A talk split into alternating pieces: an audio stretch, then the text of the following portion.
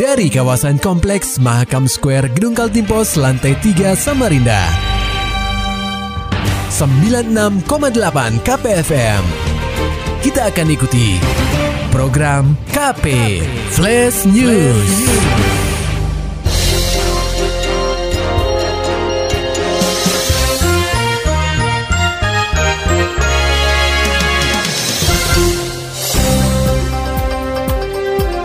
Anda sedang menyimak program K P Flash News bersama saya Agung Pratama. Berita utama. Pendengar K P, seorang guru salah satu pondok pesantren di Jalan Asa Adah, Kelurahan Mugirejo, Kecamatan Sungai Pinang, ditemukan dalam kondisi bersimbah darah di sebuah jalan setapak usai melaksanakan sholat subuh pada Rabu dua puluh tiga Februari dua ribu dua puluh dua sekitar pukul lima tiga puluh waktu Indonesia Tengah. Pria tersebut bernama Eko Hadi Prasetya, yang sehari-harinya mengajar di pondok pesantren dekat lokasi kejadian, di R S Jalan Asa Adah, Samsudin. Saat itu dirinya mendengar suara benturan keras seperti ada orang yang memukul hewan, namun disertai teriakan seperti rintihan orang kesakitan. Karena penasaran, pria lima puluh empat tahun itu keluar dari kediamannya dan melihat dua orang tengah lari kencang. Di sisi lain, dia melihat sesosok pria yang terbaring bersimbah darah di bagian kepala dan wajahnya. Di sholat subuh di rumah, belum selesai wirid, ada suara apa itu, kayak orang bunuh ular gitu, debuk-debuk. Uh. Baru saya penasaran keluar kan, begitu saya sudah sampai sini, orang itu larinya ke sana, yang pelakunya tuh kelihatan yang apa namanya, yang mukul itu, uh, kelihatan lari ke sana dua orang. Kita lihat motor di situ sama orang berbaring, cuman saya nggak berani dekat. Hmm. Setelah ada Pak, kira-kira itu sampai kenal nggak yang mereka-mereka itu? Nggak, nggak, nggak begitu anu, jawab ya. Nggak ada. Pakai sarung, pakai sarung kok pakai... Kalau lihat larinya kan kencang kayaknya celana Pak, kencang larinya. Celana pendek, celana panjang? Panjang kan. Korban sempat dievakuasi ke rumah sakit untuk mendapat pertolongan pertama, namun nasib berkata lain. Pria empat puluh satu tahun itu harus menghembuskan nafas terakhirnya, meski sudah mendapat perawatan di rumah sakit. Mendapat informasi adanya dugaan pengeroyokan yang menyebabkan korbannya meninggal dunia, unit Reskrim Polsek Sungai Pinang, unit Jatanras Satreskrim, serta unit Inafis dan relawan Inafis Polresta Samarinda segera menuju lokasi kejadian untuk melakukan olah T K P awal. Kasubnit Inafis Polresta Samarinda, Aiptu Hari Cahyadi, menuturkan dari hasil olah T K P awal diketahui bahwa korban diduga dikeroyok menggunakan balok kayu oleh dua orang. Kematian korban apa?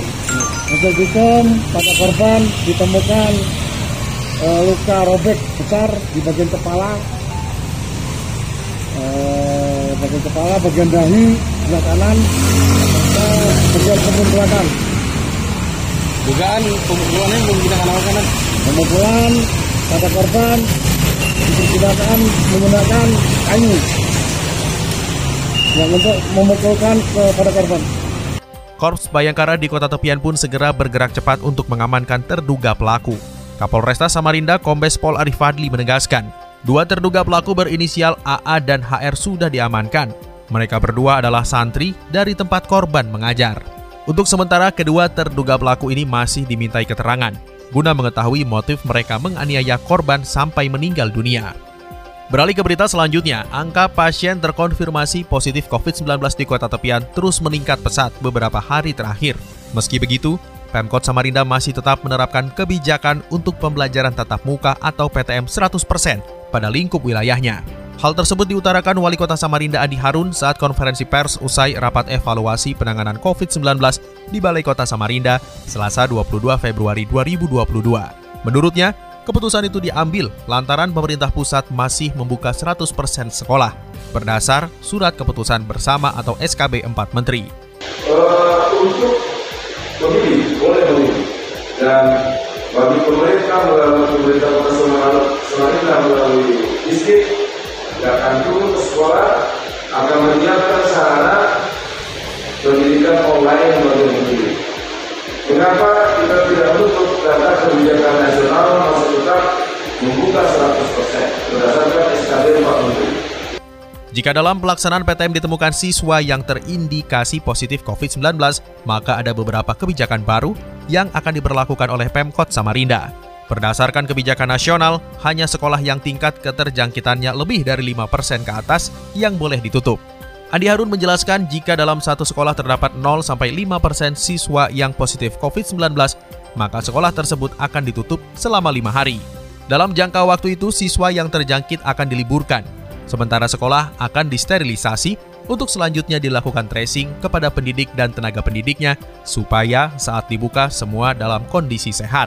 Dan bila ada sekolah yang keterjangkitannya di atas lima persen, maka akan dilakukan penutupan selama empat belas hari.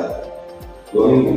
Prosesnya sama, setelah ditutup empat belas hari, bagi siswa yang terjangkit itu akan dilakukan perawatan, apakah itu isolasi atau perawatan dalam bentuk lain, dan satgas COVID di masing-masing kecamatan maupun kelurahan tersebut akan mengikuti, termasuk Satgas covid sembilan belas Kota Samarinda akan mengikuti perkembangan siswa tersebut. Lebih lanjut, kebijakan ini mulai akan disosialisasikan dalam beberapa hari ke depan. Apabila ditemukan siswa yang terpapar, maka segera dilakukan tracing, di mana pembiayaan tes akan ditanggung oleh pemerintah.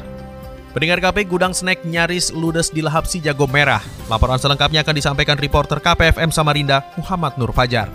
Gudang snack atau makanan ringan untuk anak-anak di Jalan Rapak Binuang, R T dua puluh enam Kelurahan Sempaja Selatan, Kecamatan Samarinda Utara, nyaris ludes dilahap si jago merah. Pada Rabu dua puluh tiga Februari dua ribu dua puluh dua, sekitar pukul empat belas lima belas waktu Indonesia Tengah. Insiden ini bermula saat salah satu karyawan gudang, yakni Eva, hendak menggoreng snack sebelum dikemas ke dalam bungkusnya. Entah karena penggorengannya terlalu panas, api tiba-tiba naik ke wajan dan mulai membesar. Apinya kecil tadi, Bang. Itu Pak enggak lagi ngapain tadi? Lagi goreng. Lagi goreng. Lagi goreng. Itu pakai kompor atau ada alatnya sendiri atau gimana? Pakai kompor. Besar, ya. Habis itu api pertama tuh nyambar kemana dulu? Di, di penggorengan. Oh, langsung naik di penggorengan itu. Habis itu apa yang kalian lakukan? Pakai pakai air, pakai air baru masak. Ternyata tambah besar. Iya. Tak butuh waktu lama, Posko dua Dinas Pemadam Kebakaran atau Disdamkar Kota Samarinda bersama P M K swasta dan unsur relawan tiba di lokasi kejadian. Kabid Pemadaman dan Penyelamatan Disdamkar Kota Samarinda, Teguh Setiawardana mengatakan, hanya butuh waktu dua puluh menit. Api berhasil dikendalikan oleh petugas Dinas Pemadam Kebakaran. Dibakar, yang terbakar apa, Pak? Ini seperti penggorengan. Penggorengan, Pak, ya? Iya, penggorengan. Uh, lama pemadaman sendiri berapa lama, Pak? Oh, sebentar aja tadi ya, tidak sampai... Berapa lama tadi? tiga puluh menit. dua puluh menit. Ada kendala nggak, Pak, dalam pemadaman? Oh, tidak ada. Tidak ada, aman saja. Karena bukan di kawasan padat penduduk ya. Dan api juga tidak keluar, hanya di dalam saja tadi. Jadi ini gudang snack. Gudang snack untuk makanan anak ini. Lebih lanjut, Teguh menyatakan untuk mengetahui penyebab pasti kebakaran ini, pihak dari Polsek Sungai Pinang telah tiba di lokasi kejadian untuk melakukan penyelidikan. K P F M Samarinda, Muhammad Nur Fajar melaporkan. Pendengar K P, kasus covid sembilan belas di Kaltim terus membludak. Tempat isolasi terpusat atau isoter pun jadi opsi untuk menampung pasien terjangkit virus corona jika kasus semakin meningkat. Pada Selasa dua puluh dua Februari dua ribu dua puluh dua, Dinas Kesehatan Kaltim melaporkan penambahan kasus positif covid sembilan belas sebanyak dua ribu tujuh ratus sebelas. Sesuai arahan Gubernur Kaltim Isranur, lokasi isoter di Samarinda bertempat di Asrama Atlet Kompleks G O R Madia Sempaja. Berikut keterangan juru bicara Gubernur Syafranuddin saat dihubungi lewat saluran telepon. Iya, iya, perintahnya Pak Isat agar disiapkan, siapa tahu terjadi lonjakan yang luar biasa kan, jadi kita nggak tangan kabut lagi gitu nantinya. Sementara itu, pelaksana tugas Kepala Dinas Kesehatan Kaltim Masitah mengatakan isoter di Asrama Atlet telah beroperasi sejak Jumat, delapan belas Februari dua ribu dua puluh dua lalu. Dari data yang disampaikan Dinas Kesehatan Kaltim, isoter Sempaja dilengkapi dengan lima puluh bed atau tempat tidur. Jumlah tenaga medis maupun non-medis sebanyak dua puluh dua orang.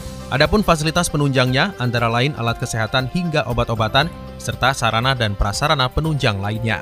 Nah, nanti itu kan ini kan bukan pengalaman pertamanya iya. Isoter, kan sebelumnya sudah ada kan rumah karantina di isoter juga di B P S D M. Hmm. Sebelumnya, Bu, ya? Lalu. Nah. Sebelumnya kan, ini kan kita sudah lokasi, tapi pengalaman mengelola isoter kan sudah pernah ada sebelumnya setahun yang lalu ya, kita setahun kan juga isoter juga di B P S D M. Terhitung pada Selasa kemarin ada empat puluh tiga pasien yang dirawat di isoter Sempaja. Kategori pasien termasuk tanpa gejala dan gejala ringan. Dinas Kesehatan Kaltim memastikan tidak ada batasan usia untuk penerimaan pasien. Bahkan masyarakat di luar Samarinda diterima di Isoter Sempaja. Sistem penerimaan pasien melalui Trade Center satu pintu dan dapat menghubungi nol delapan satu satu lima satu nol satu satu sembilan. Jam operasional call center via telepon dibuka sampai pukul dua puluh dua nol nol waktu Indonesia Tengah. Sedangkan via chat dibuka selama dua puluh empat jam. Penerimaan pasien dibuka sejak pukul sembilan nol nol hingga enam belas nol nol waktu Indonesia Tengah. Dari dunia olahraga, pendengar K P terpilih aklamasi. Rusdiansyah Aras sampaikan visi dan misi bertajuk KONI Kaltim adalah kita. Berikut laporan Maulana Al-Amin. Rusdiansyah Aras akhirnya ditetapkan sebagai Ketua KONI Kaltim masa bakti dua ribu dua puluh dua sampai dua ribu dua puluh enam secara aklamasi dalam musyawarah olahraga provinsi atau Musorprov. Kegiatan itu terpusat di Hotel Aston Samarinda Selasa dua puluh dua Februari dua ribu dua puluh dua. Sebelum ditetapkan menjadi ketua KONI Kaltim, pria yang akrab disapa Rusdi itu menyampaikan visi dan misi. Tajuk yang diusungnya adalah KONI Kaltim adalah kita terbaik di luar Jawa. Terdapat empat poin penting dalam misi untuk mewujudkan visi tersebut. Pertama, Kaltim berdaulat dalam peningkatan prestasi olahraga dengan memberdayakan atlet daerah. Lalu, meningkatkan pembinaan olahraga melalui perkembangan ilmu pengetahuan dan teknologi atau sport science. Misi yang ketiga adalah mempercepat peningkatan kesejahteraan masyarakat melalui olahraga. Dan terakhir, mendorong setiap kabupaten dan kota minimal memiliki satu cabang olahraga andalan. Saya ingin masyarakat kita melihat KONI Kaltim sebagai organisasi yang apa adanya, dengan segala kekurangan dan perbaikan yang memang harus kami jalani, tentunya pada empat tahun ke depan. Tapi juga bukan berarti kita bahwa dengan keadaan kita juga nggak bisa berbuat banyak, tidak berserat apa-apa. Tetapi banyak bisa yang kita lakukan, karena memang kita sebagai orang yang punya keterbatasan pun juga kita pasti punya cara berbeda. Di sana mengejar apa yang harus kita selesaikan, masih bisa untuk menjadi yang terbaik di luar Pulau Jawa. Peserta Musorprov adalah anggota KONI Kaltim yang terdiri dari KONI Kabupaten Kota, pengurus cabang olahraga, dan badan fungsional.